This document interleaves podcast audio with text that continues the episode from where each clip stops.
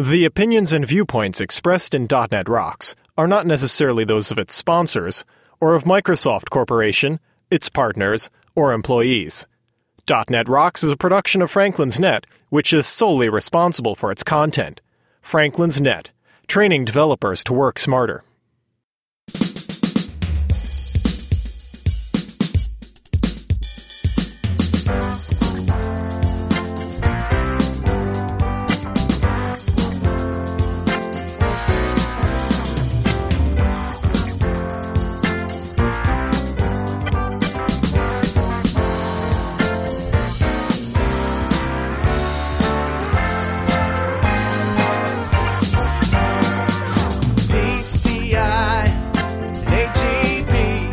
Hey, rockheads, stop using tables to lay out your webpage.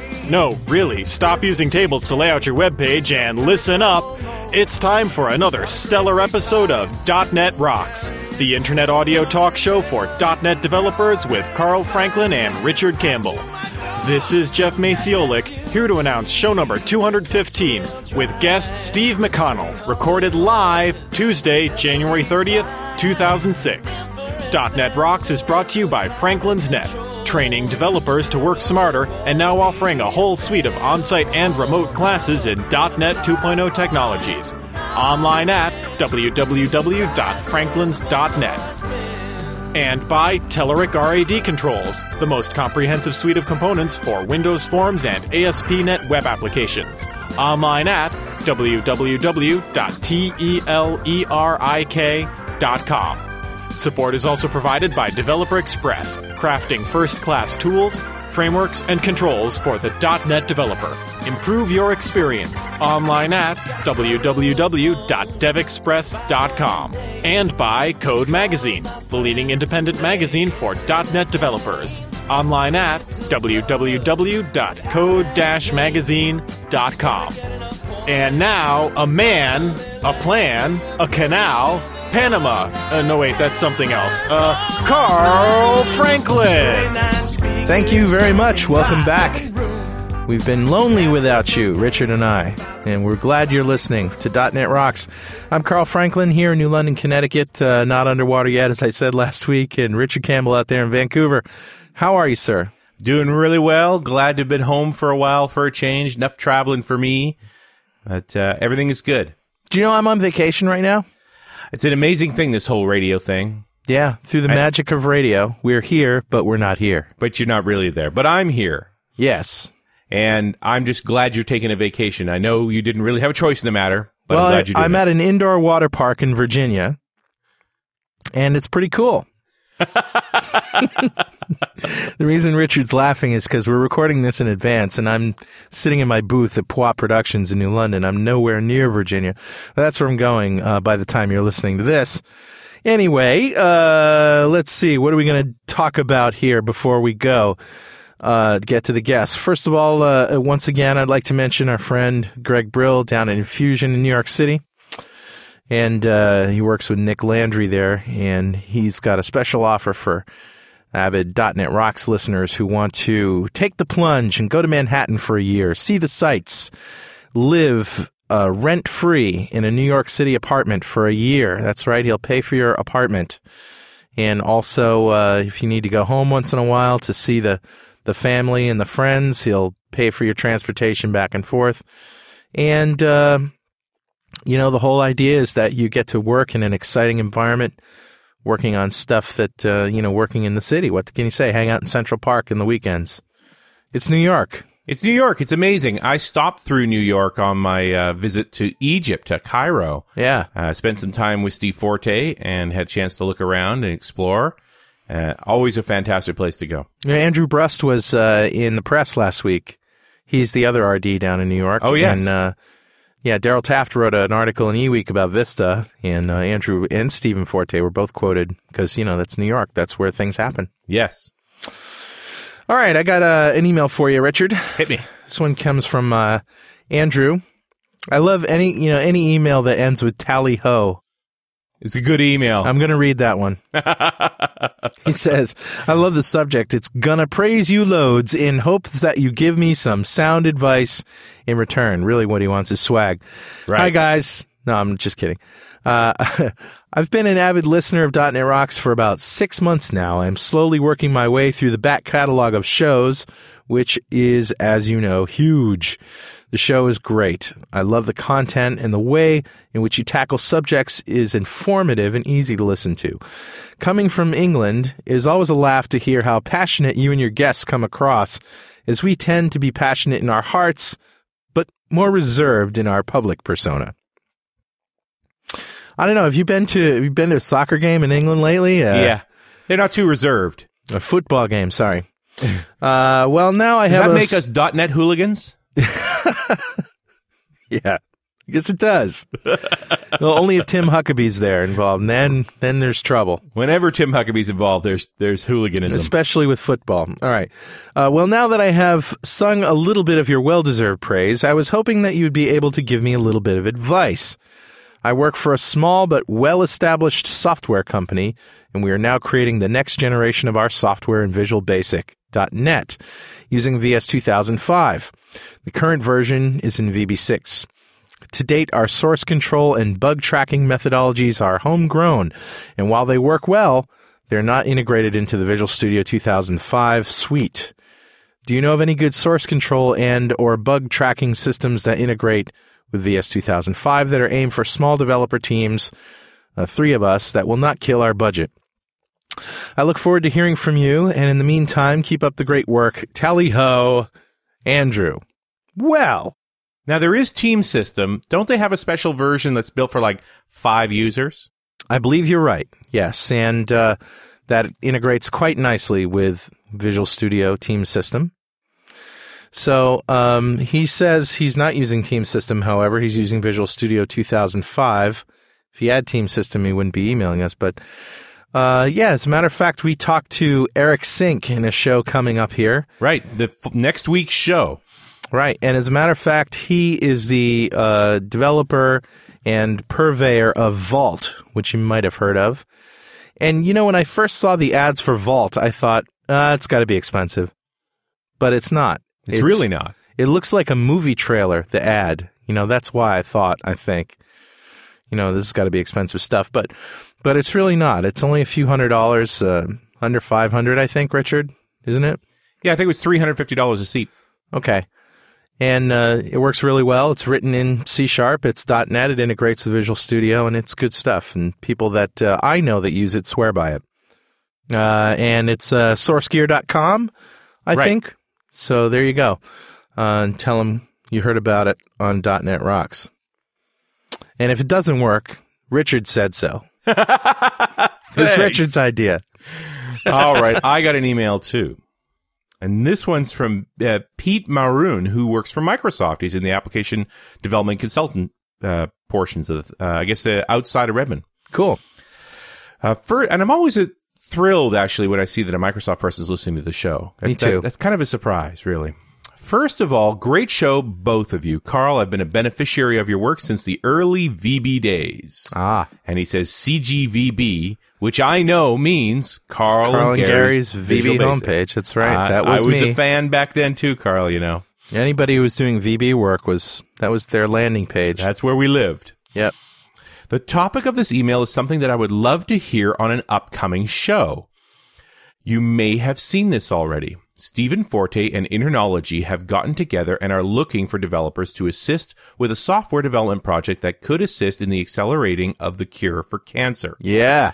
Cancer is a subject that hits home with many of your listeners, I'm sure. Just thought this project would be a cool topic to discuss due to the involvement of the other M S R Ds, like you and me, mm-hmm. new technology, .dot net three point oh, and the subject matter at hand, cancer. And he gives a link, and I shrinksterized it, shrinkster.com slash L Z H, Lima Zulu Hotel. Yep. And it actually links not to Tim's blog, which I know we've referenced before. Yeah, I or, talked about that a couple weeks ago. Or to Steve's blog, who's also talked about it, but to another friend of ours. Do you know who? Uh, no, who? Miz Eileen Crane. Oh, Eileen. The former head of the R D program. Well, not Eileen Crane anymore. Oh, right. She Eileen Rumwell. Eileen yeah. Rumwell. Yeah. So it's her blog, and it's about the same story. She calls it, Do You Believe That Software Can Change the World? And, of course, naturally, we've already talked about this, and we've even talked to Tim about the original Scripts app. They're now working on the second version, and that's what this is all about, is they really want to make it a worldwide effort. Yeah. And so they're picking developers from all over the world. Yeah, you don't have m- to be in California to no, do this work. It's all going to be work remote. Obviously, they need certain skills. They're looking for people who are into the new stuff and are able to work remotely. Uh, Steve and I talked about this when we were in Cairo a couple of weeks ago, and huge reaction to it. Very excited. I'm thinking we'll end up with an Egyptian on the team, and I hope that that happens. That'd be great. It, it's just going to be exciting to have everybody involved in this. So the product obviously is working. They're working on a second version. Steve Ballmer's demoed it now. I mean, it's exciting stuff. So th- this is good stuff. I'm looking forward to having it happen. And go check out the blog site, and if you think you're the guy, apply. Get the job, and we will be doing a show about this. Absolutely. Uh, you know, by the way, uh, Brian Noyes has got a D N R T V coming up in which he demonstrates a subset of the Scripts application. It just runs locally. It doesn't, you know, communicate across the web, and it's freely downloadable, I believe. And uh, and he talked about the W P F behind it. So uh, that's going to be fabulous. Uh, and, you know, just one more time, a big shout out to Eileen Rumwell. Eileen, come on, Eileen. Oh, I swear. Man, that song sucked, didn't it? But I just wanted to give, I hated that song so I bad. But just can't believe you did that. Notice I didn't do it with the guy's voice, because his voice is the most annoying thing about that song. Uh, but anyway, just a big shout out to Eileen. She's, uh, she was great in the R D program. She made the Bulgaria event possible. Uh, she's been a huge fan of .NET Rocks and, and helped us in many, many ways. And just, you're all right, Eileen. Thanks. Yep, we love you and we miss you. We do. All right, Richard, let's introduce Steve. Steve McConnell is C E O and Chief Software Engineer at Constructs Software, where he writes books and articles, teaches classes, and oversees Constructs' software engineering practices. Constructs, Steve? Is that right? Um, close enough. All right. Steve is the author of Code Complete, uh, published in nineteen ninety-three and again in two thousand four, second edition, and Rapid Development, published in nineteen ninety-six, both winners of Software Development Magazine's Jolt Award for outstanding software development books of their respective years. In nineteen ninety-eight, he published Software Project Survival Guide. In two thousand four, he published Professional Software Development. And in two thousand six, he published Software Estimation, Demystifying the Black Art. Steve has worked in the desktop software industry since nineteen eighty-four and has expertise in rapid development methodologies, project estimation, software construction practices, performance tuning, system integration, and third-party contract management. Steve also served as editor-in-chief of I triple E Software from ninety-eight to two thousand two and is a member of I triple E Computer Society and A C M.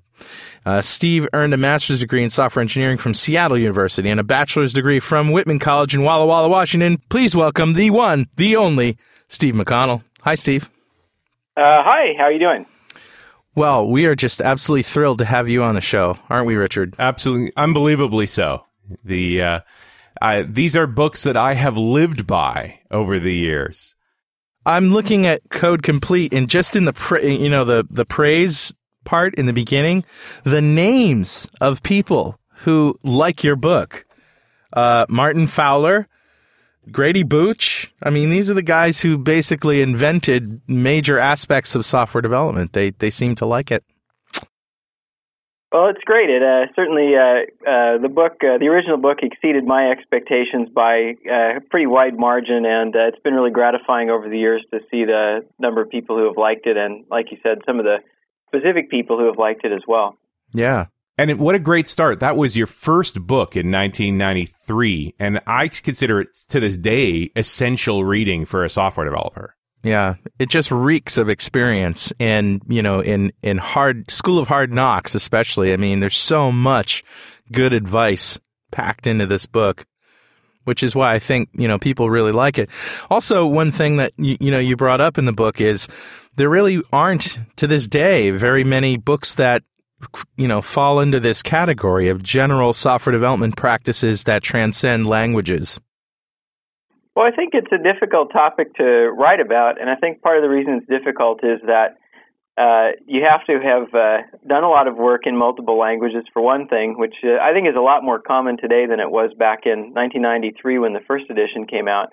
Uh, but I also think it requires somebody who is currently rolling up their sleeves and getting their hands dirty writing writing code. And at the same time, it requires somebody who has enough free time on their hands to uh, put in the effort uh, that you need to, to write a book like that. And so I just don't think there are that many people who uh, have uh, a foot in each of those camps. And how did you come to have all the free time?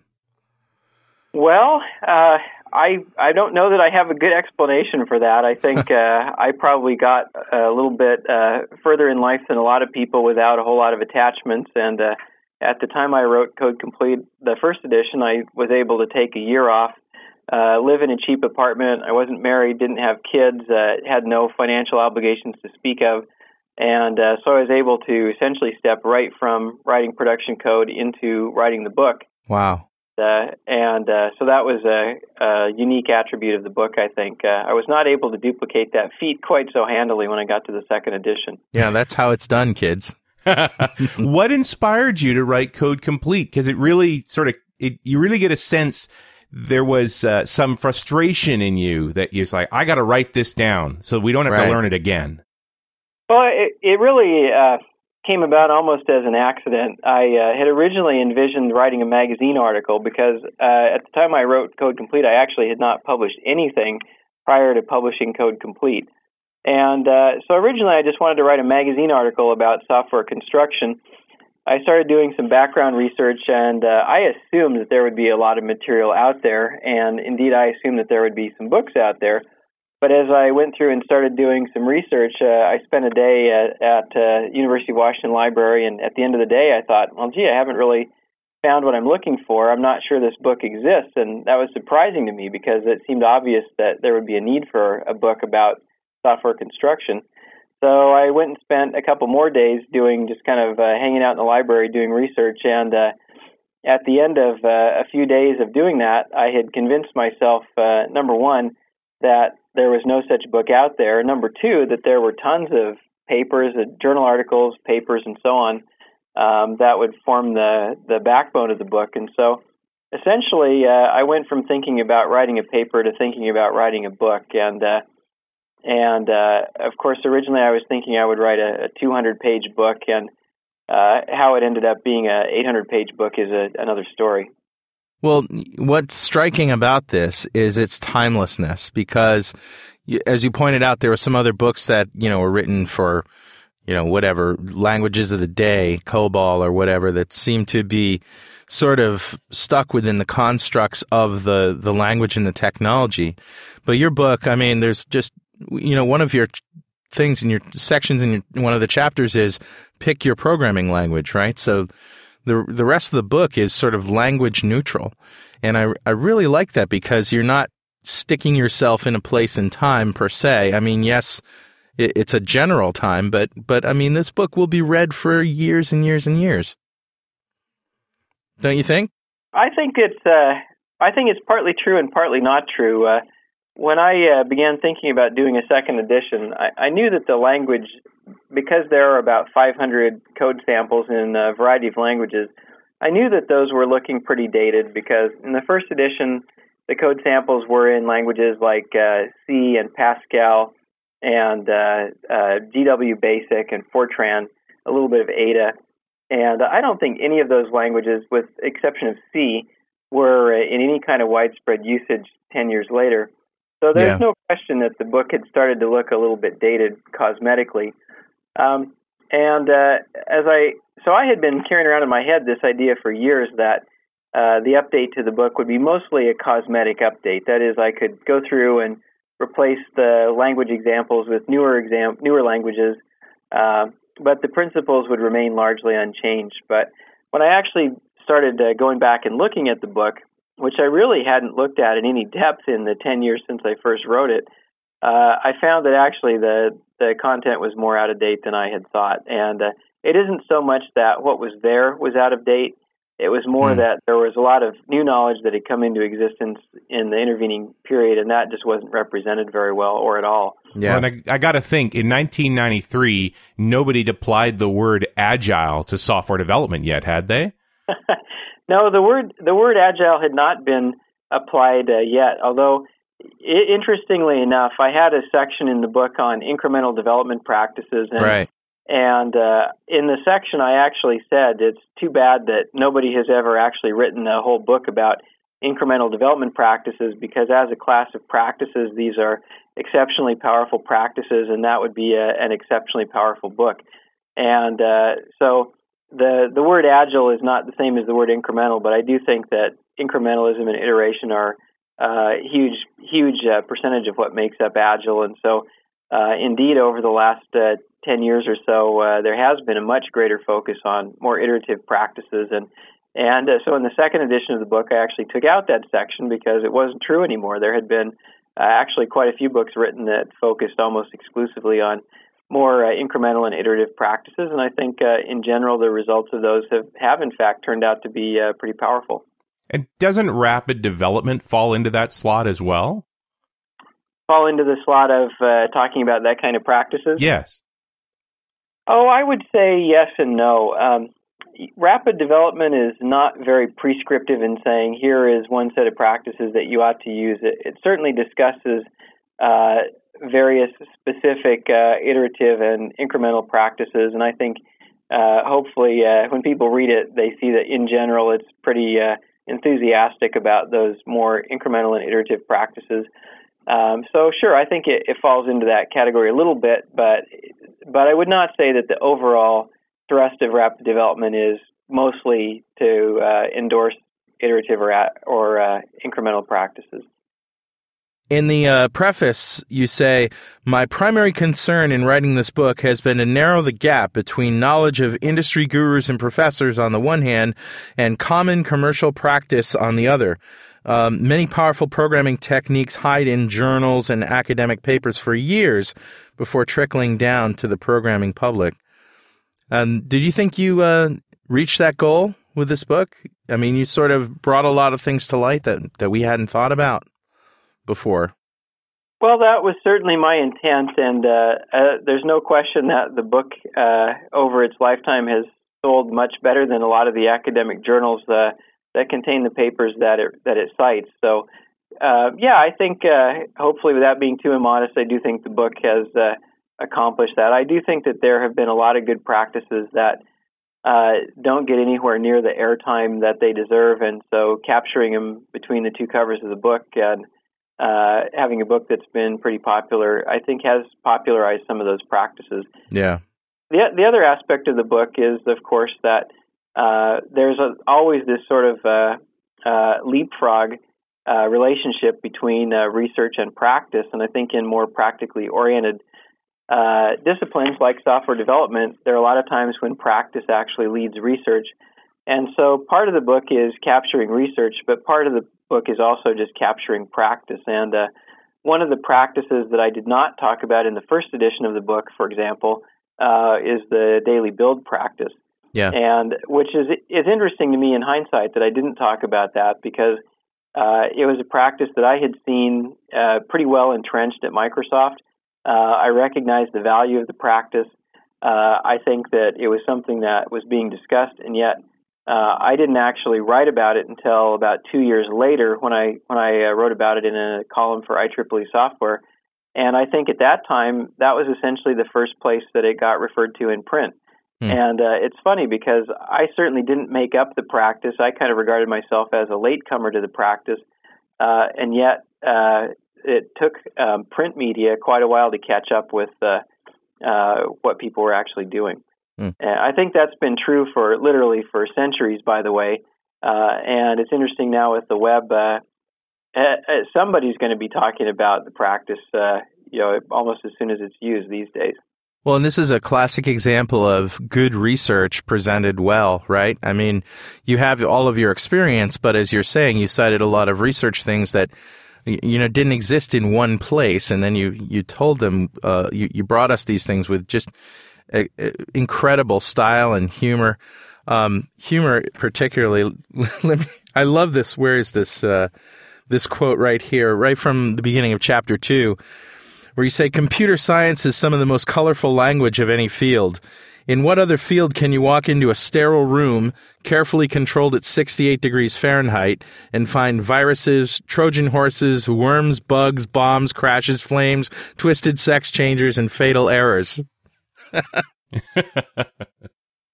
I think, um, you know, one of the interesting things about the web is that it almost requires you to have a short attention span. Yeah, that's true. Well, and, certainly uh, built by a bunch come- of people who do. Right. Well, I I wonder sometimes if uh, the combination of the web and video games and all that, you know, if those things aren't actually uh, contributing to a whole society that has short attention spans. And may- maybe that's just the old fogey in me talking, and maybe that's just the future, but I don't know. I, I tend to think that even with the web, where, where you tend to get information in a pretty fragmented way, uh, that there's still value in having a single person, and in particular a single mind, performing an editing function on that content, yeah. going through, making some value evaluative decisions about what's worth talking about, what's not worth talking about, you know, putting things in perspective, saying this particular practice gets a lot of airtime, but it's really not that useful, and this other less well-known practice is actually much better. And uh, there's some value in having a single authorial voice uh, uh, presenting uh, a broad uh, cross-section of topics. And so that's that's been a big part of what I've tried to do, really, in, in all my books. Yeah, I couldn't agree more, and you nailed it. Um, it should be noted. Uh, let's get into some of the meat of, um, and particularly the earliest chapters where you're talking about design strategies and architecture and things like that. There's some real gems in here. One of them uh, I picked up on because we were just talking to Billy Hollis about uh, the average cost of fixing defects based on when they're introduced and detected. In other words, you know, Billy was Billy's all about, you know, write the code as as well as you can the first time and go back and fix the bugs and, you know, get it into production, just get it out there and and, and then we'll, you know, what's all this emphasis on uh, uh, test You know, test, test, test, test, test. He said, you know, when you get twelve people doing the job of one person, you better have twelve times the value, I think he said. And Richard, you brought up the... the I tru- referenced uh, right. your stuff, Steve, saying, you know, Steve told us if you catch it downstream, it's costing you two hundred times more to fix it then than to fix it earlier. Right. So right. Perhaps you're getting more than twelve times the value. Yeah, I think... Um... I, there are two reasons to focus on quality assurance in software, generically speaking, uh, and they overlap to some degree, but they're also separate to some degree. Uh, the first reason to focus on quality assurance is for the sake of improving final end product quality, and uh, the second reason is for uh, reducing development costs and shortening schedules. Uh, those two motivations overlap to a point, and for, for most of the companies that are out there that are not developing safety-critical software, those two motivations overlap really to a high degree. That is, uh, we focus on quality in ways that cut development costs and shorten schedules at the same time.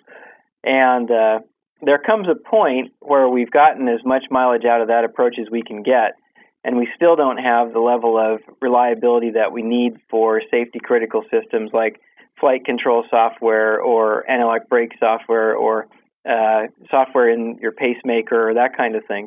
And at that point, we actually have to start spending money to get to higher quality levels. Uh, up to that point, I think quality really is free. Uh, the average project spends somewhere between forty and eighty percent of its total effort on unplanned defect correction work. Wow. And uh, in other words, low quality is the single largest cost driver for the average software project. Hmm.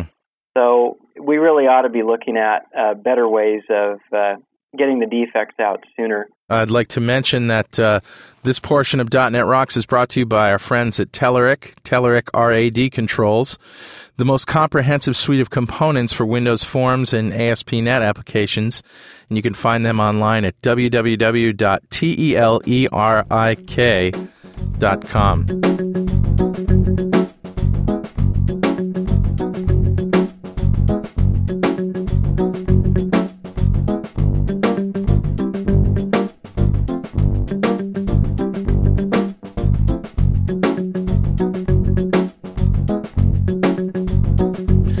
know, I guess if I could just go back in Billy's defense a little bit, um, you know, he, he and another guy basically, and maybe maybe there's a total of six people I said that he says he has working on projects.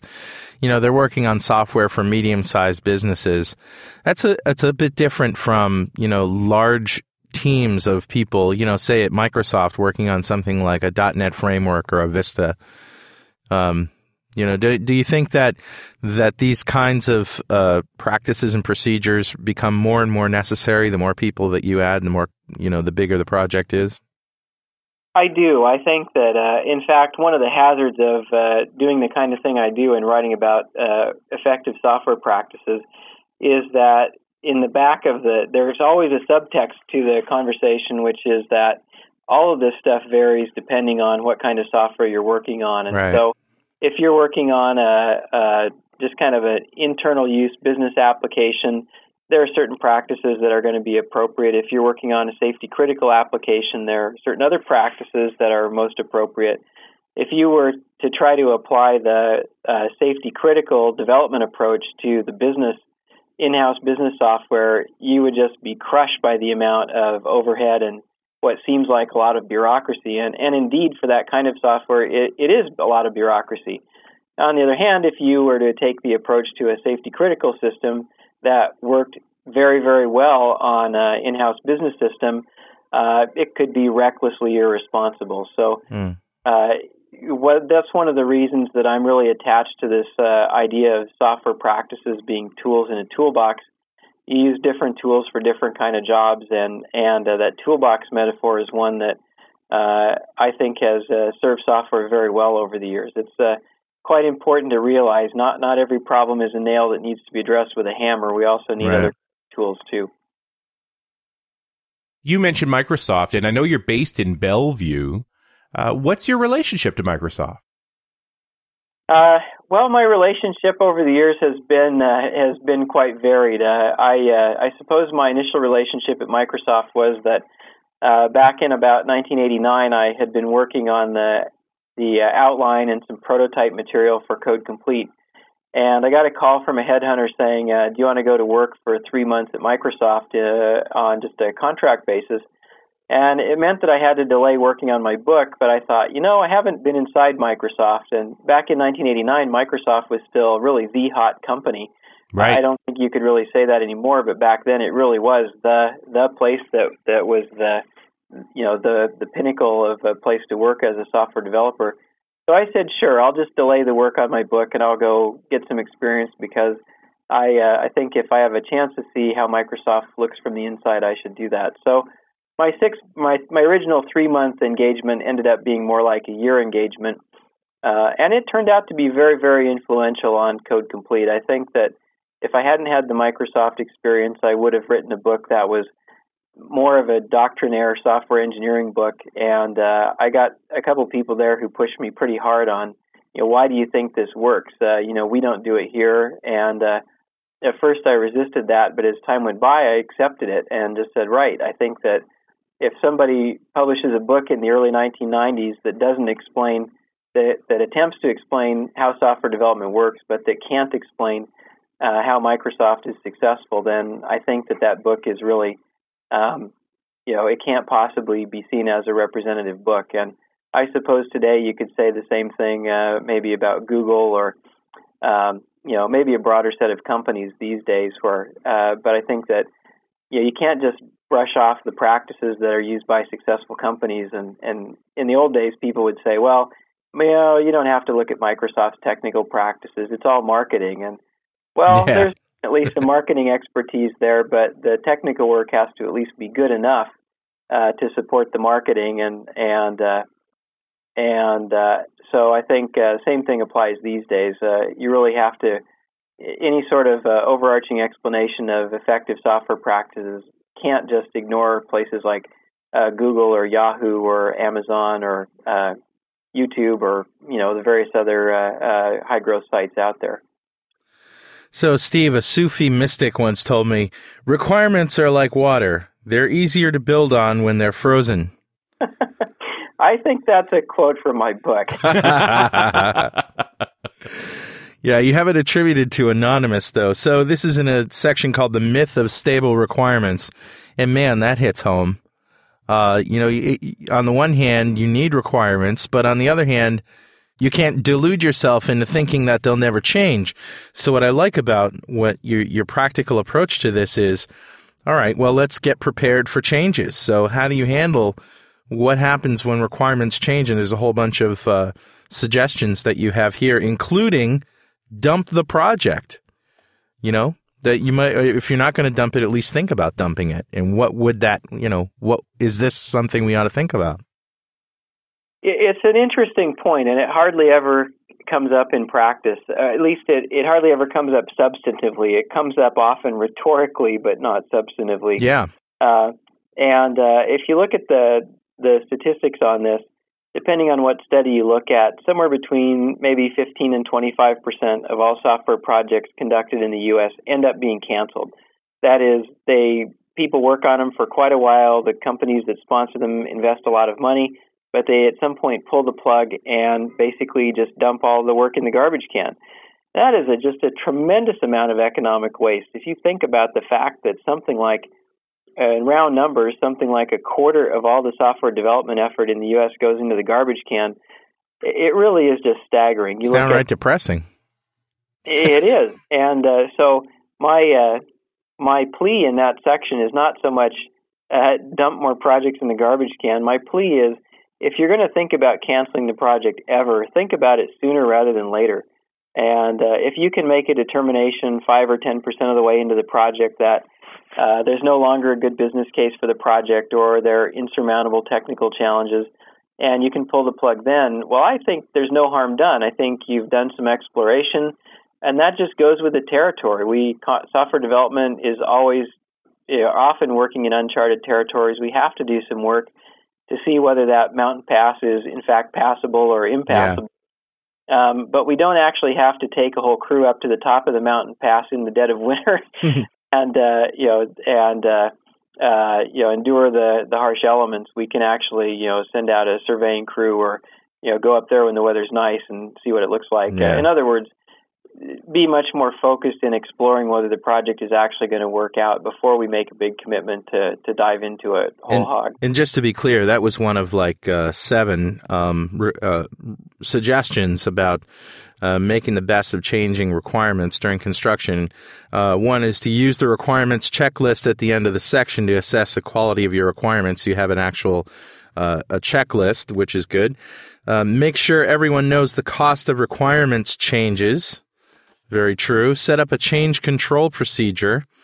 Use the uh, development approaches that accommodate changes, and then dump the project if you if you absolutely need to, or at least talk about it. And then keep you, as you said before, keeping your eye on the business case for the project. Yeah, those are that's just good, solid common sense as far as you know. Well, this whole area of changing requirements is is a little bit of a dicey area, and I think that. Um, It's an area that in the last few years, and I think especially associated with the Agile movement, has been subject to, uh, in some cases, a little bit more heat than light. Yeah. And, uh, I think that um, certainly the vast majority of developers I talk to, if they could have their ideal, would really like to develop in a project where they can know the requirements and the requirements don't change. It is, it is in fact, the holy grail. And so the question in my mind is not really, would we like to have stable requirements? Because I think most people would. The question is, is it really practical to try to get stable requirements? Is the business environment one that is stable enough to support that? Or is is it really the case that when we try to get stable requirements, we're pretending that we can do something that we really can't? And I think a lot of the rhetoric in the Agile movement uh, really claims that it's never possible to get stable requirements, and, and that just flies in the face of decades of experience. Uh, mm. While it is not the most common case, uh, we see lots of cases, especially in uh, regulated industries, safety-critical software, and so on, where not only can we get stable requirements, but in fact, uh, it's imperative for the sake of developing software to the level of quality we want uh, that we have some stability in the requirements. Now, having said that, Uh, that's not to say that you can go out and use uh, nineteen seventies or nineteen eighties requirements practices and get stable requirements. Mm. I think we've seen a lot of good practices emerge even in the last ten or fifteen years in the requirements area. And uh, I think one of the big issues now is that uh, there are practices that exist that in many contexts will in fact allow you to dig up the uh, requirements that will be good, pretty stable requirements. Uh, but they're not practices that you're going to learn just by reading a three-page magazine article uh, or uh, just by having a ten-minute talk with your coworker. They actually are, are deeper, more sophisticated practices. And, uh, and that's really true of the whole software field for that matter. I think uh, you know, twenty years ago, I think you could probably invent most of the key practices on your own. Uh, these days, though, there are just too many bright people who have already been down these roads and have done good work. And so I don't think it's possible anymore, even for really smart people, to invent all the good practices on their own. And requirements is certainly a, an example of that. So, well, and it seems like a waste of time. Good people have figured this out. Why aren't you using that? I, I think there's some psychology there, which is if you're twenty years old, it's really easy to say it's a waste of time. I should learn uh, what other people have done. And certainly if you're still a student or haven't even really started your career yet, it's really easy to say, well, I should just read the stuff that's out there. And there's a huge amount of good stuff out there now. If, on the other hand, uh, you know, you're forty-five or fifty-five, uh, then uh, it's probably a little bit more uh, uh, threatening to say, well, gee, a lot of stuff has happened in the twenty or thirty years I've been working in the industry. My undergraduate education really is not all that relevant anymore. And uh, I actually need to do quite a bit of work to catch up with the current practice. And so we've got, and in the background, too, we've had a pretty dramatic and quick improvement in the kinds of undergraduate programs that people go through now. So I don't think it's any exaggeration to say that, you know, very commonly now we run into cases where the, uh, you know, the twenty-two-year-old graduate or uh, from an undergraduate, say, software engineering program really does have enormous enormously more book knowledge than uh, the average practitioner who's been working in the field for twenty years. And that's a, it's a really interesting dynamic. Of course, the book knowledge is not the same as hands-on knowledge, so of course there's a, a good possibility for constructive uh, cross-pollination there, and hopefully it works out that way a lot of the times. But there's also opportunity, unfortunately, for people to feel threatened uh, in one direction or the other, and I think that happens some of the time too. And you, you for, fall firmly into the software engineering camp. And I say that having read After the Gold Rush, so it's a pretty safe bet. Yeah, I think I'm guilty as charged on that. and uh, and you get a sense now that uh, the educational uh, fields have grown to the point where we can really say we're producing software engineers out of school? Well, I I am certainly not the only one who's claiming that at this point. Uh, I published After the Gold Rush in uh, late nineteen ninety-nine, and at that time uh, there were, I think, uh, fewer than five undergraduate software engineering programs in the United States, and uh, maybe one or two in Canada. And uh, you being one of them. One, maybe one. Yeah. And, uh, And uh, at that time, none had been accredited by the, the organizations that accredit either computer science or software engineering programs. Situation is much different today. Today, there are more than there are about fifty undergraduate programs in the United States, and uh, something like uh, uh, ten to twenty undergraduate programs in Canada. That is true software engineering undergraduate degree programs. There are quite a few programs that have been accredited Uh, in both the U S and Canada by, uh, it's uh, the accrediting organization in the U S is called A B E T, and in Canada, I believe it's the C SAB. Uh, and uh, uh, so really night and day. I mean, we're in a position now where these programs are, when I wrote After the Gold Rush, uh, none of the programs had yet produced their first graduating class. So uh, in practical terms, they were having zero impact on, on the industry because they hadn't produced anyone who was even working in industry. Right. Uh, but even now, we've had you know literally thousands of people graduating from these programs, and as time goes by, we'll have, of course, uh, more and more uh, the longer these programs are in existence. And so, uh, so yeah, and these aren't huge numbers, but as time goes by, I think the accumulation uh, will start to have an effect. Steve, whose job is it to worry about and to educate people on the team about uh, software, the software development process? Is it the manager's job? Is it the developer's job? A little of both? Is this a, is this something that's vague? It's something that's very vague and and uh, and very vague and also problematic. And uh, I actually would put the ultimate responsibility for that not on the individual developer or on the manager. Uh, but on, uh, or typically it would go to the role of the vice V P of development, V P of engineering, uh, that kind of a title in the organization. And the reason for that uh, is that developers are typically, uh, uh, their performance is evaluated based on how much work they get done. And if there's something that they need to do that uh, trades off the, the, the short-term success or performance of an individual project against the long-term health of the organization, they typically will be penalized, in essence, for thinking in those directions. Now, that's not true everywhere, but I think that's the common case. Project managers are in exactly the same boat. You get a, most project managers are going to be evaluated on their performance against specific targets for the specific project that they're focused on.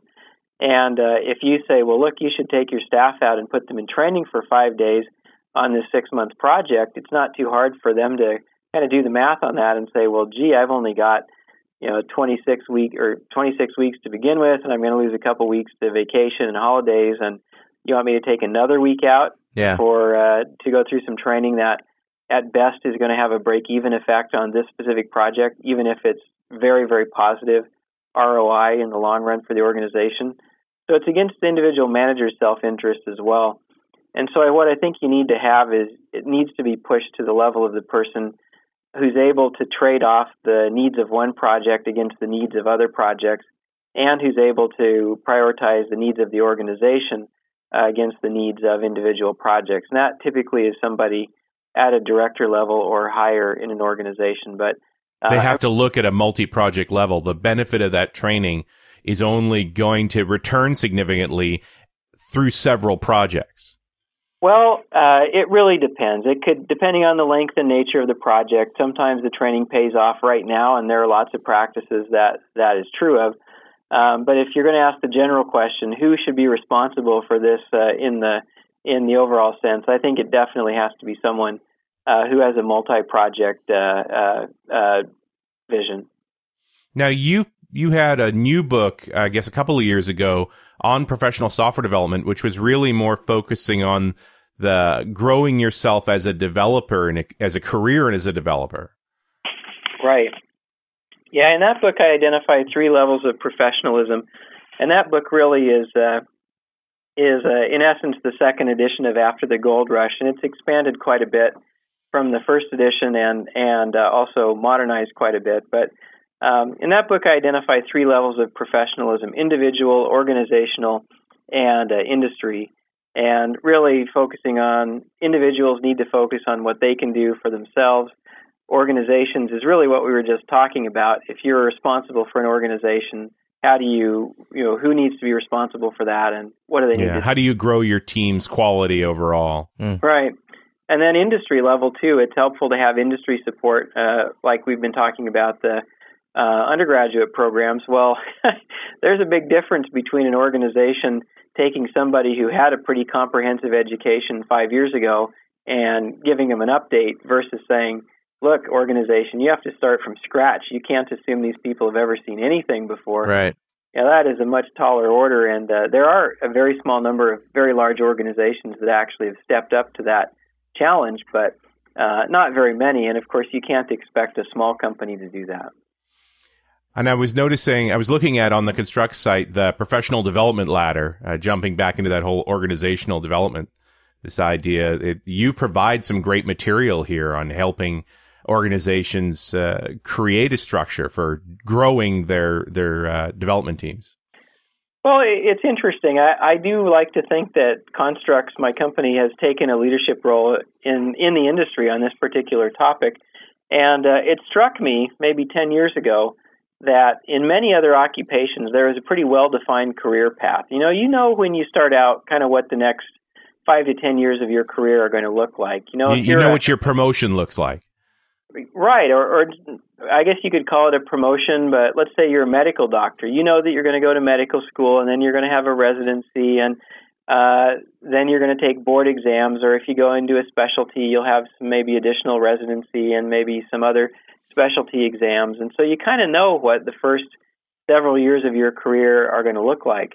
And if you're a lawyer, you go to work, you have some maybe some clerkships while you're still in law school, and then you go to work for a law firm, and you work for several years as an associate, and then you make junior partner, and then you know, a few more years go by, and maybe you make a senior partner or managing partner or something like that. Um, and really the same is true for all kinds of occupations, like uh, uh, whether you're in accounting or uh, teaching or engineering, uh, there are some pretty well-defined career paths. And it just struck me that in software, there really generally is not a notion of a career path. A software Uh, professionals' career path historically has largely been defined by uh, what projects and what projects they've worked on and what technologies they've worked in, and that's pretty much it. And so we tried to put together something that really looked more not just like a, a linear series of different experiences, but more like a progression where you actually are uh, more consciously trying to become increasingly uh, proficient at the, at what you're doing. It's fascinating stuff, and as a guy hiring developers, I mean, it's a constant challenge to say, how am I going to... You can't keep those guys unless you give them a good path. The talented folks move on as their only promotion path, unless you create a system that allows them to grow in their roles. We see that a lot, too. I mean, my company does... Uh, we'd spend about half our business on training and about half our business on consulting. And uh, on the consulting side, we see that pretty routinely, that uh, companies uh, have a hard time retaining good people. And uh, unfortunately, that cultural element you mentioned of, uh, you know, you'll hire somebody from the outside at a higher salary than you'll pay your really good people on the inside, or maybe there are barriers to how large the raises can be to help people catch up. It's a, a sad fact of life that there are companies out there that will lose a good person and then rehire them two years later at a salary that they could never have gotten to by staying with the company the whole time. So yep, I've seen that in more than more than a few cases. Yep. And moving into the in, looking at professional development at the industry level, I mean, you're really talking about this concept of certification and licensing. There's so many different organizations in the computing space, whether you're talking about Microsoft, I triple E and so forth, that are offering some kind of certification. And I really get the sense that nobody trusts that. Nobody's going to look at your paperwork to say, yes, you're capable of doing this development. They want to look at your work. And even then, there's long trial periods. They're really concerned about the skills of the people they hire. Yeah, Steve, we've talked about this before several times on the show, and I think what Richard and I seem to agree on is that it's true in software development that the paper doesn't mean anything. It's, you know, wh- how do you think on your feet? How do you solve problems that matters? And anybody can learn to pass those tests. But but it, not just in, in other aspects of I T, though, uh, you know, where there's only one way to do something, that, you know, managing a router or something like that, that uh, that certification can be very helpful. But but what do you think about, as Richard says, what do you think about certification of the software development process? Well, I, I'm going to have to give you a little bit of a long-winded answer to this question, unfortunately. Um, one of the things I learned between the after the Gold Rush, published in ninety-nine, and Professional Software Development, published in two thousand four, was that uh, licensing and certification are much more controversial topics than I thought.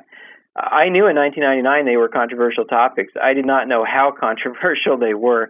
And uh, if you go look on Amazon, for example, and you read the reviews of either After the Gold Rush or Professional Software Development, you'll see that the reviews that um, slam slam either book are not slamming the book per se, but they're mostly slamming the concept of uh, licensing or certification. And it's really kind of frightening when you think about it. They actually, any book that even talks about these topics gets a bad review. It's like touch some pain there or something. Yeah. And so I, I think that there's a lot of uh, fear, uncertainty, and doubt there. Um, the first thing we have to do is make a clear differentiation between licensing and certification. Lic- uh, certification is voluntary. Nobody ever has to become certified. Uh, it's simply a skills differentiator. You want people to know that you're good at something, And so you go out and you get some kind of certification, whether it's a Novell or Microsoft or Oracle or or, or possibly a I triple E uh, uh, C S D P certification. Uh, licensing is an entirely different animal. Licensing is uh, regulated at the governmental level uh, and uh, is a requirement that before you can perform any kind of work uh, of the type that is licensed, you actually have to get a license. And that's subject to, at least in theory, to governmental review. Um, so these are two pretty different topics. They both are attempts to improve the skills of the practitioners working in the field, but they're pretty different approaches. Um, in uh, in uh, software, really, we have only one general purpose certification, which is the I triple E's uh, uh, Certified Software Development Professional, or C S D P. And that program is relatively new, and there are not huge numbers of people who have been certified at this point. I think the current number is something like seven hundred certificate holders. It's, I think it's under one thousand, so uh, hmm. it's not enough. And and that's uh, a challenge because uh, if you have uh, so few people who are certified, then we're really not at the point yet where an employer can say, I want to hire someone who's a C S D P, that's a requirement of the job, because you're just restricting the talent pool too much. Yeah, you're just saying, I'm not going to do this job. Yeah, in essence, that is what you're saying.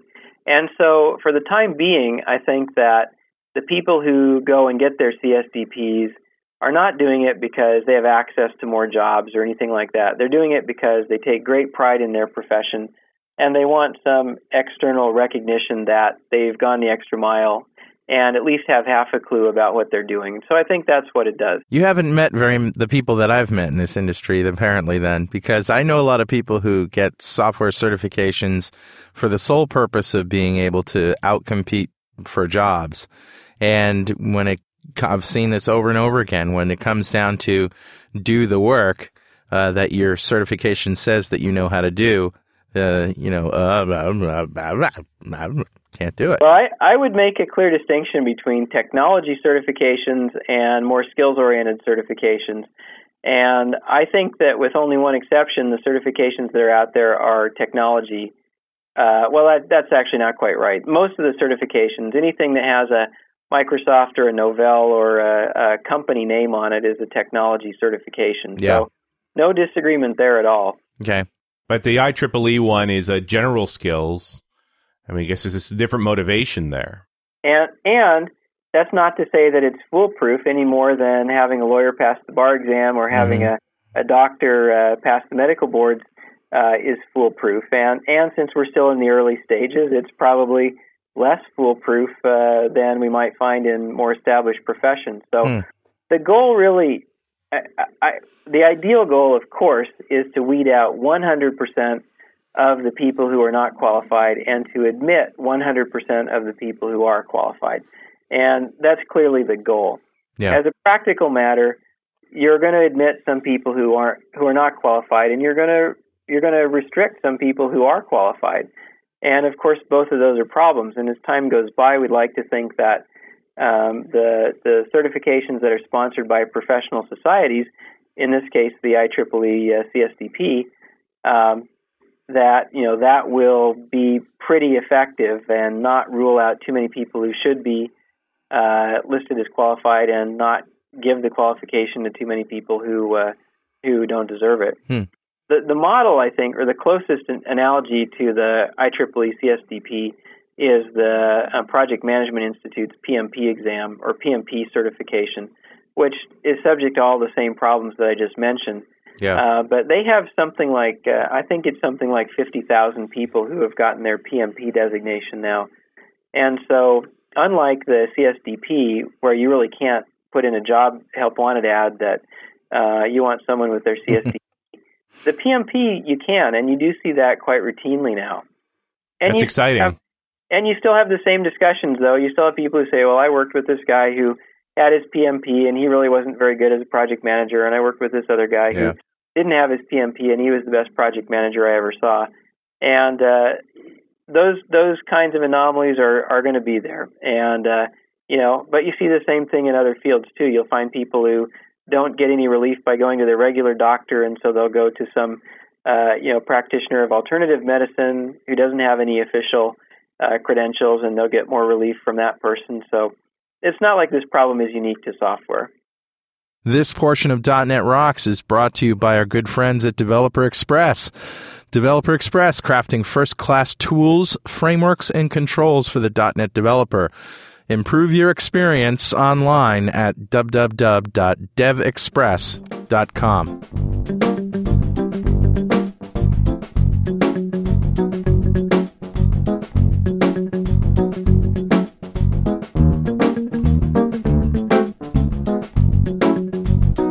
Steve, do you think software is getting more complex or more simple, or neither? It's just sort of coasting along. Uh, I think it goes in waves. And uh, I think that when you see uh, uh, paradigm-shifting new technology uh, or context like the web was or the web has been, the initial forays into that new technology tend to be pretty small scale. And so there might be a lot of technology challenges because maybe you really are the first person who's trying to do something in that technology, but people don't tend to bite off really ambitious projects. They tend to do pretty small-scale projects. As the technologies become more stable and better documented and better supported and, in general, mature, and as organizations gain more experience in them, then they t- tend to bite off larger and larger uh, applications. So you go back to nineteen ninety-seven, nineteen ninety-eight, you probably can't point to a lot of really large, complex web applications. Um, whereas if you go out today, of course, you know, it'd be impossible to point to all the large, complex web applications that are out there now. And I saw the same thing uh, when I got into desktop computing in the mid-eighties. You know, pretty small-scale P C applications at first, but as time went by, more and more complicated. Same thing as uh, companies moved into Windows programming initially. Started out with pretty small-scale, simple applications, became more complex. Same thing with Macintosh applications as well. So uh, I think this is just one of those uh, things that ebbs and flows. And, and interestingly enough, I think that uh, we talked before about confusing practices between large and small projects or between safety-critical and yeah. house business systems. You get the same kind of confusion about practices that work well in bleeding-edge technology versus practices that work well in more stable, mature technology. Mm. Steve, you had a long-running relationship now with the I triple E. Maybe we should talk to the listeners about uh, the value of that. Shouldn't should all software developers have a connection to this organization? Well, for me personally, getting in touch with the I triple E pretty early in my career was a bit of a watershed event.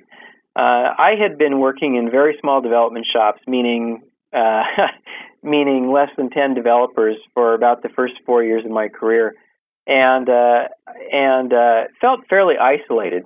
Uh, I started doing a little bit of reading on my own, and I found a couple of books that I just happened to stumble across, including The Mythical Man Month and including Jordan and Constantine's design book. And those were pretty eye-opening because all of a sudden I realized I really didn't have to Uh, reinvent the wheel. I, I could actually learn from other people's experience.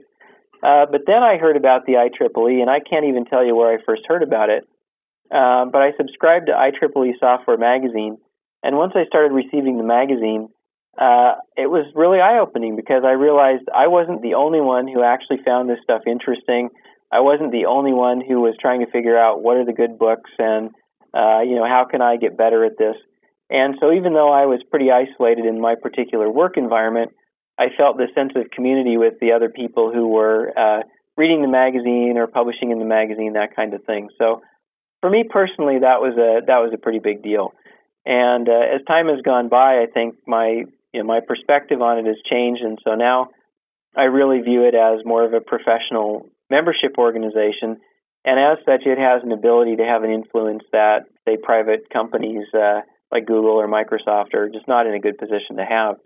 It has a, a objectivity and a lack of self-interest that uh, that a commercial enterprise just, just can't have. And so um, my involvement with the I triple E in more recent years is focused more on that kind of thing, uh, trying to make sure that uh, as professionalism standards get uh, defined, that they're defined in, in constructive ways, and participating in projects like the uh, Software Engineering Body of Knowledge Project and uh, Uh, that kind of thing.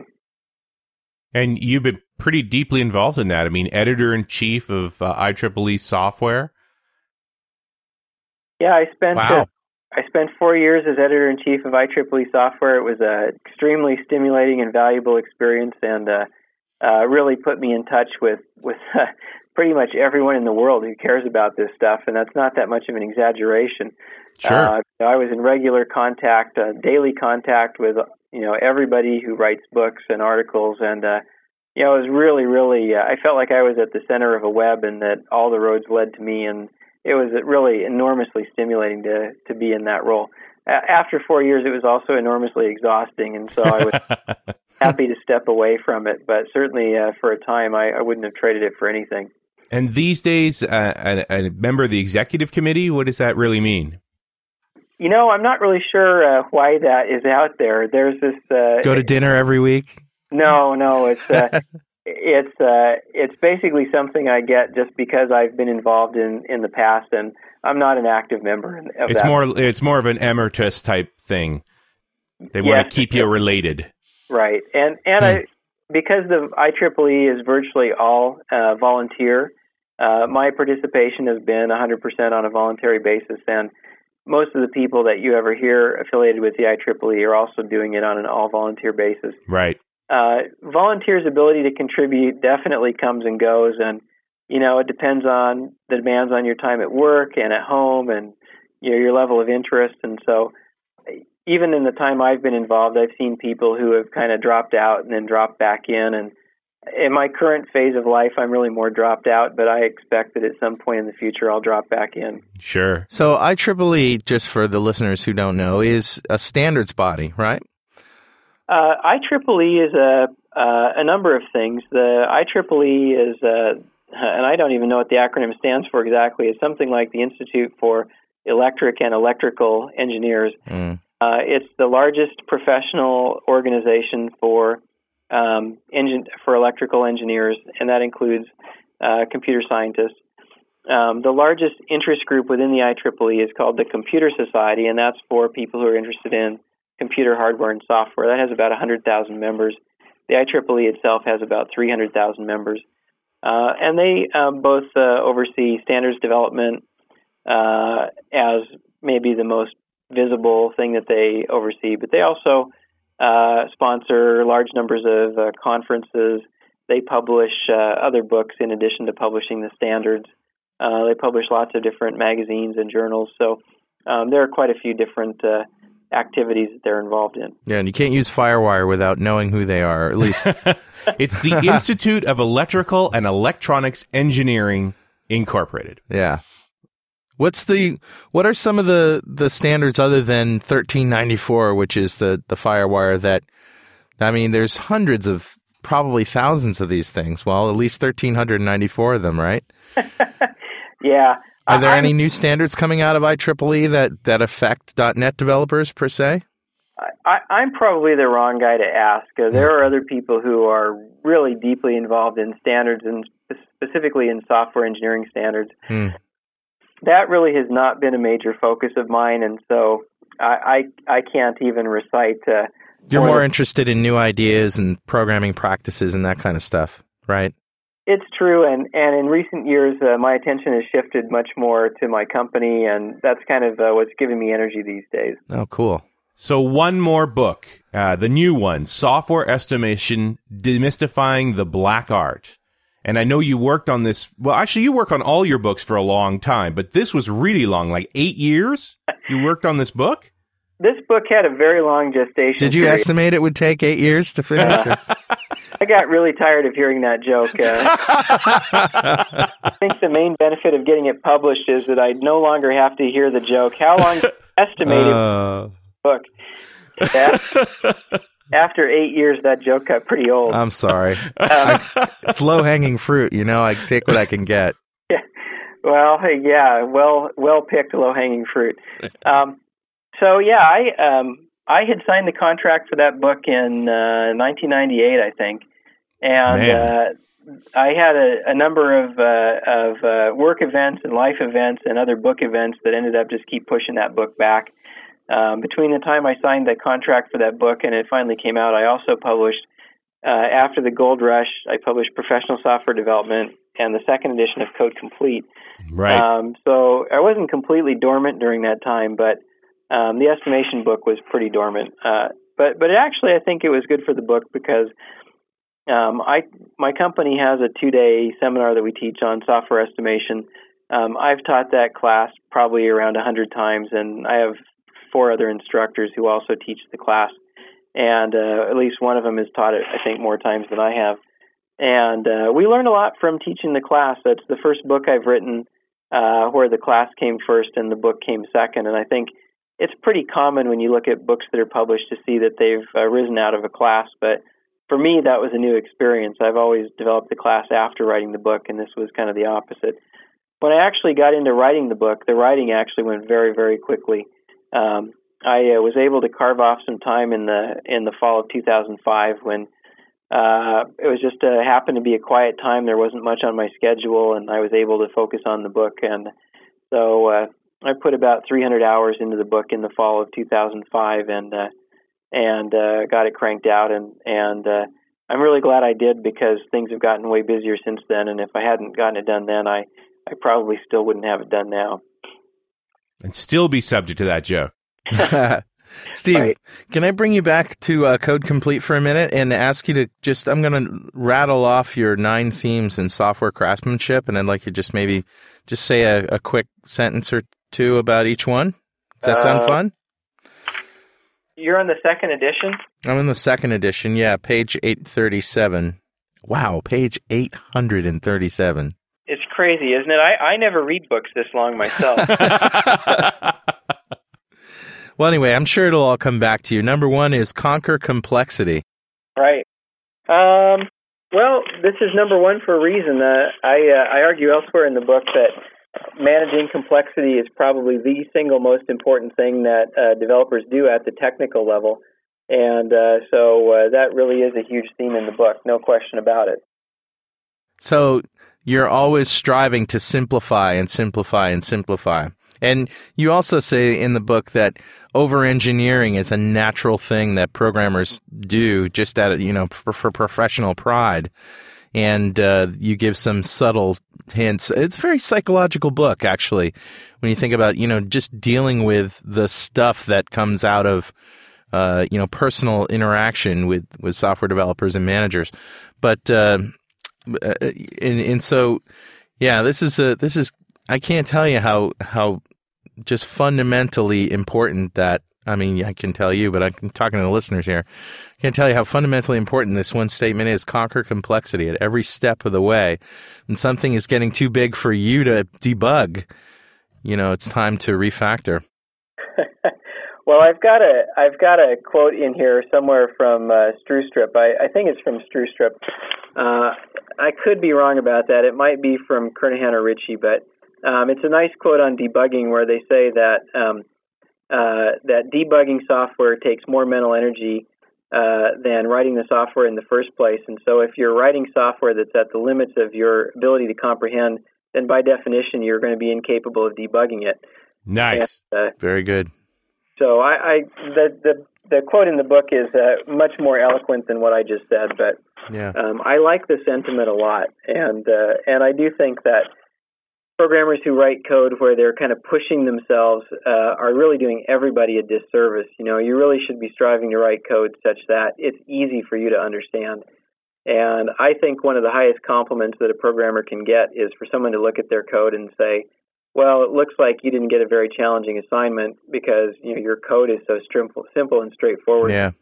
And we all know that code is simple and straightforward code does not write itself, and uh, there's no there's no programs or no problem so simple that a bad programmer can't make it complicated. And uh, so, you know, I think it's a twofold task. One is uh, keeping simple things simple, and the other is Uh, taking complex things and trying to uh, carve them up in ways that uh, become simpler when they're carved up than they seemed when they were in their native state. Okay, number two, pick your process. Yeah, I think um, I, I might quibble with myself about whether that really ought to be number two. I, I don't really think that that's the second in terms of importance.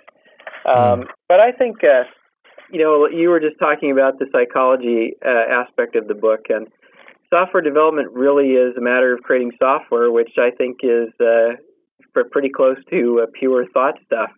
And since this is something that comes directly out of people's brains, the psychology of it matters, and I think the sociology of it matters as well, because a lot of what we do, we do in teams, and the team dynamics affect the software that comes out comes out at the end of the day. And, you know, and so what? How do you abstract that? Well, you abstract that with process. So, um, you know, what what are the protocols that you use for uh, interacting as a team, and what are the personal protocols that you use for uh, doing your own work? And so just, I think, uh, uh, rising above the day-to-day firefighting and thinking in a more systematic way about how you do what you do uh, tends to pay off in software. Uh, I tend to think it pays off in everything, but uh, I yeah. think it pays off more in software than than uh, in a lot of other endeavors. Uh, number three, write programs for people first, computers second. And I love this quote from Stan Kelly Boodle. Uh, Boodle. I love the quote, too. Why don't you read your program, okay, and I'll read my program. His definition of your program is, it's a noun, a maze of non-sequiturs littered with clever, clever tricks and irrelevant comments. Compare my program. And my program is a noun, a gem of algoristic precision, offering the most sublime balance between compact, efficient coding on the one hand and fully commented legibility for posterity on the other. Compare your program.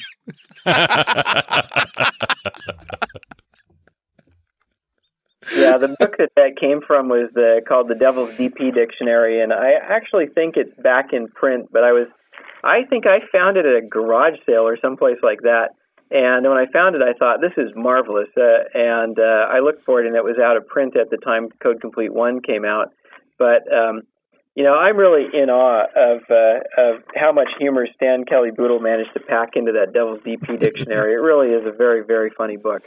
I'm going to have to go get that now. So write programs for people first, computers second.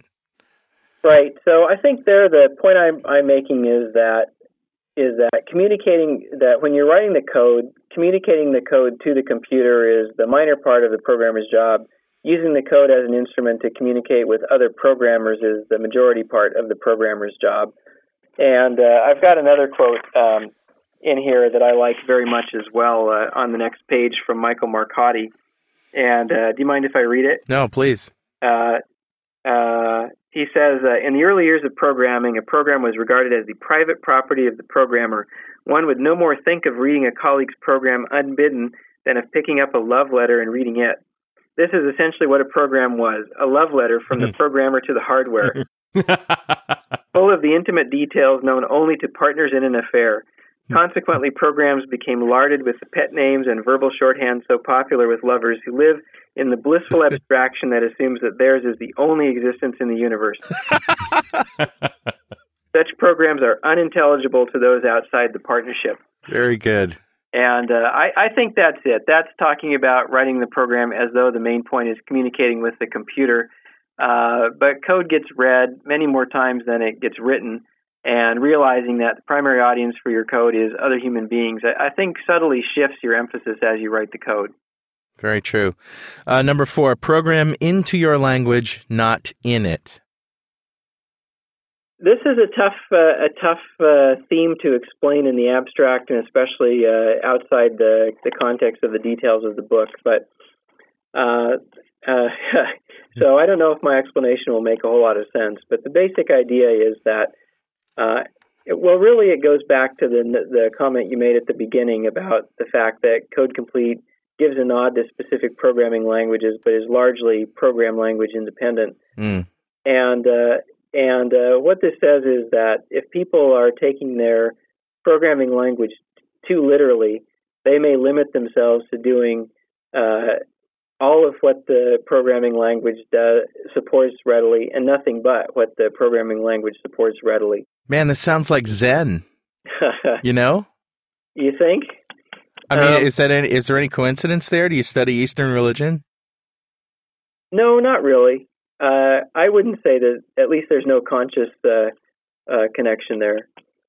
Uh, I, I think that my I came to this really from the idea of design, and that is the idea that some programmers design, and essentially their design process is moving around their programming language tokens in their brain until um, they get a design that they like. But they're essentially mm. designing in code. Yeah. And I think a more effective way to design is to design at a higher level of abstraction mm. with a piece of paper and a pencil or a whiteboard and, and some, di- some uh, you know, shapes on a whiteboard. And once you come up with your design, then you figure out how you're actually going to realize that in your programming language syntax. And the one approach where you're doing the design in code really, I think, overly constrains your thinking and tends to give you a, a, a paucity of design approaches. Whereas if you can design in a more language-independent way, at some point, of course, you actually do have to realize your design in the programming language. And there may be designs that you come up with that really are impractical to implement in the programming language.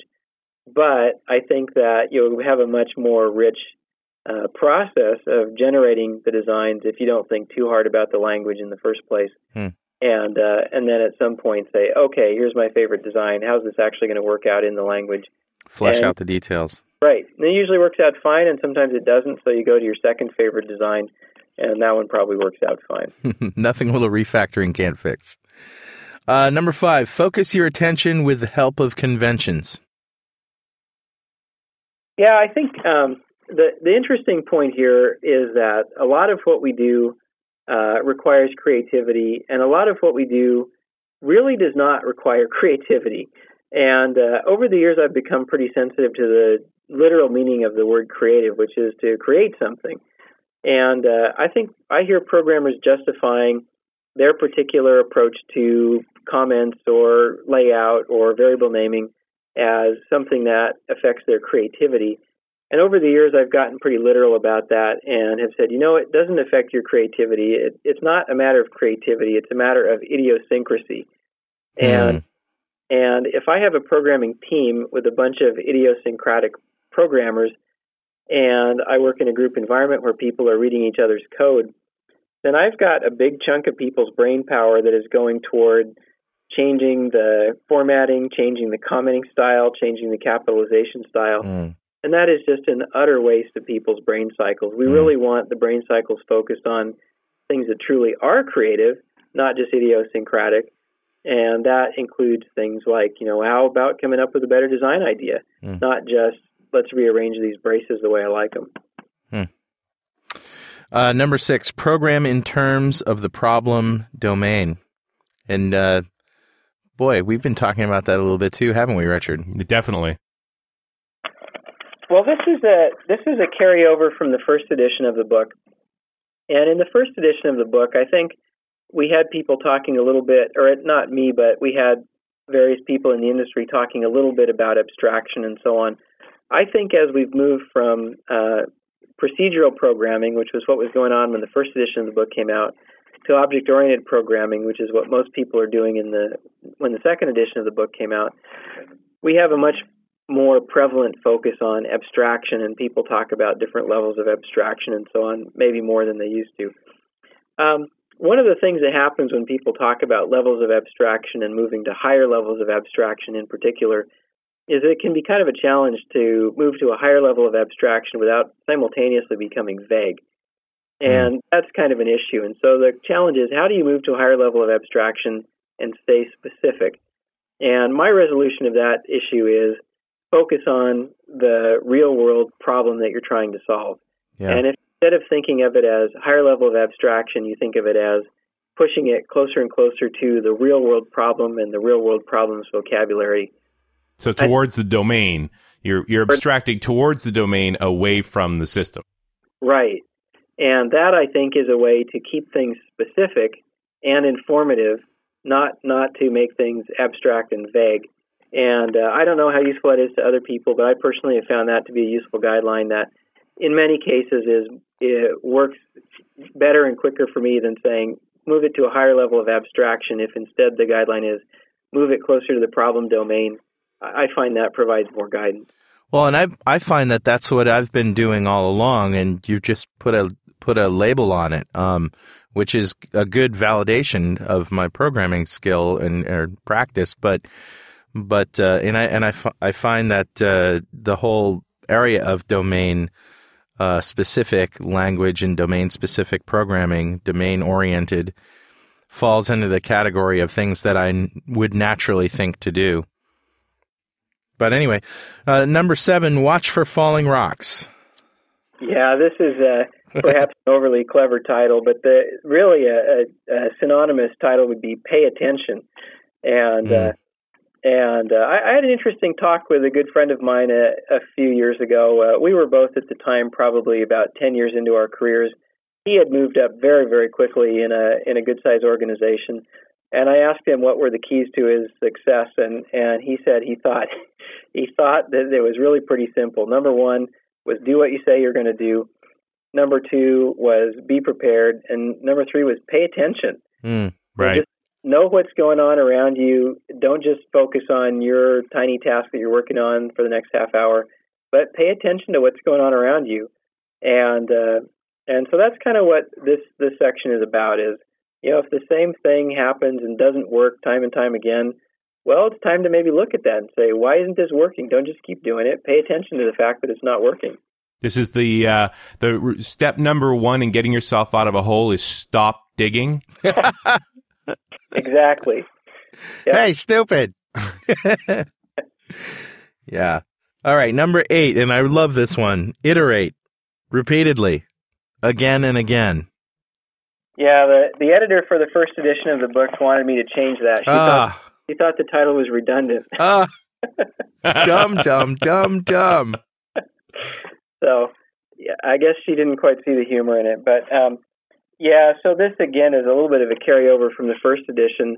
And uh, I actually uh, ripped out a lot of the discussion of incremental and iterative development. In the first edition of the book, you just didn't find that discussion in other books. But by the time I got to the second edition, you found it in lots of other books, and some of the discussion was really not all that construction-focused. So I pulled out a lot of the stuff from the first edition that had not been so construction-focused because it's covered covered better in other places now. Mm. Uh, but I left the theme in because I think that uh, the reality is you are going to iterate. You're going to iterate because we the stuff we do is too complicated to get right on the first try. Sure. And so the question's not, are you going to iterate? The question is, when are you going to iterate? And using what work products are you going to iterate? And how expensive and time-consuming and unpredictable is it going to be when you iterate? The most common way people iterate is in the code itself. They write the code, it doesn't work, they write it again. It still doesn't work, they write it again. And we get to the situation where uh, fifty to eighty percent of a typical project's cost is spent on unplanned defect correction. And so we really want to think more strategically about when are we going to iterate. If we're not quite sure how we're going to write the code, maybe let's iterate the design, not in code, but iterate it as diagrams or iterate it as a conversation with somebody else and say, here's what I'm thinking of doing. Is this going to work? And they say, no, because it won't account for this and that. And you say, well, what if I change this? Will that work? And they'll say, well, no, that still won't work because of these other two things. Well, that discussion is an iteration after fashion. And it's usually way more economical to iterate in the discussion or in diagrams than it is to actually write the code and get the syntax right and mm. test it and fix the defects and then find out you solved the wrong problem. Right. So mm. um, so that's really it. And iteration, I think, is still a huge topic and uh, uh, I think is still an often misunderstood topic. But uh, suffice it to say that I think that there are many, many possibilities, a wealth of possibilities for iterating. A lot of the literature really does not adequately, in my opinion, does not adequately explain all of the, the high leverage possibilities for iteration. But we can certainly iterate within requirements, within high-level design or architecture, within low-level design, within code, within testing. Um, and we can iterate across all those activities or across pairs of those activities. Uh, so there really are all kinds of possibilities. And finally, thou shalt rend software and religion asunder. Uh, yeah, that title's intended to be a little tongue-in-cheek as well. Sure.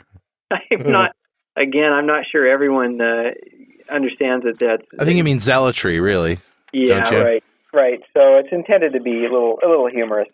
Yeah. Um, I I, uh, I uh, spent some time uh, working with a guy at Microsoft who is a high-level guy at Microsoft, and and uh, he had a phrase that I liked. He, he would tell people, you have to be technical about your technical practices. You have to get technical about it, not get religious about it. And I think what he meant is you have to let, you know, data or objective criteria drive your technical decision-making. Absolutely. Not, not unfounded beliefs that you perhaps hold overly zealously. And uh, boy, if you wanted to focus on one thing that sums up a lot of what I've spent my time doing my career, I think this would be it. Just trying to um, uh, shine a bright light on some things where there's more religion than fact, and trying to insert the facts where they're available, or call out the fact that there aren't any facts when they're not available. Yeah. And, uh, uh, separate the hypes and the fads, for, the hype and the fads from the uh, from uh, uh, the data that's actually got some empirical substance to it. It's refreshing when you meet salespeople from, you know, any any software company, Microsoft, Oracle, I B M, wherever. And what they're talking about is technical how-to rather than, you know, uh, this is the greatest thing because, and then they list off a bunch of, you know, uh, things that could be taken one way or the other, you know. Uh, we, you know, we applaud Microsoft for its evangelism efforts. I mean, we're Mark, Richard and I are both part of the extranet of evangelists that, that uh, they they engage with. Out in the real world, we don't work for Microsoft, but we have access to all this technical information, and the basic evangelism idea is to go out and, and you know, help people with their technical problems. It's not about sales. Right. It's a, it's an interesting, uh, I think Microsoft figured out quite a while back that uh, a big part of what was a, a slowing adoption of their technologies was people just didn't understand how to use them. So yeah. Uh, getting people out there who are excited about the technologies and who understand how to use them, it seems like a real good approach. So it is it is curious, though, uh, uh, uh, on the sort of the, the section in the book that we were talking about, that uh, I do meet uh, you know, a fair percentage of software developers who really are put off by any sort of, uh, of uh, overselling when they talk to a salesperson. Mm. Yeah, when they uh, argue in defense of a pet technical practice, will employ, you know, no data or no objective uh, objectivity in defense of their own uh, pet practices, and it does seem that there there might be a bit of a blind spot for some people there. You want a painful experience? Take a software developer to buy a car. Ow! Uh, painful for the for the salesperson. You how's know. That? Oh, just you know, no no mercy. Oh, no mercy. No yes. mercy. Absolutely. Yeah. Hey, you know, you're by your picture here, you're a young guy. How old are you, if you don't mind me asking? I am forty-four years old. All right. Well, you look a lot younger than forty-four. Maybe well, it's an old picture. It could be an old picture. I actually finally took my, I had a, a picture of me in the mountains on my personal website for about ten years, and I actually think I probably still look older in that picture than I do, do regularly, but... Um, I'm lucky in that both my parents uh, are fairly uh, have been fairly young looking for their ages, and so um, I guess I have the benefit of good genes. There you go.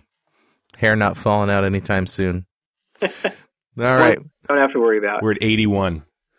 Well, this has been an incredible conversation with a, a brilliant author and uh, technologist. Steve, thank you very much for being on the show. Oh, my pleasure. Thanks very much for having me. And uh, any new books in the works that we haven't talked about? uh, there might be, but uh, in the interest of uh, not subjecting myself to years and years more of uh, jokes about when the books will come out, I think play that a little close to the vest right now. All right. Well, there's still a lot more we could talk about, even in Code Complete, so do come back again. All right. My pleasure. Thanks again. Thank you. And we'll see you next week on .dot net Rocks.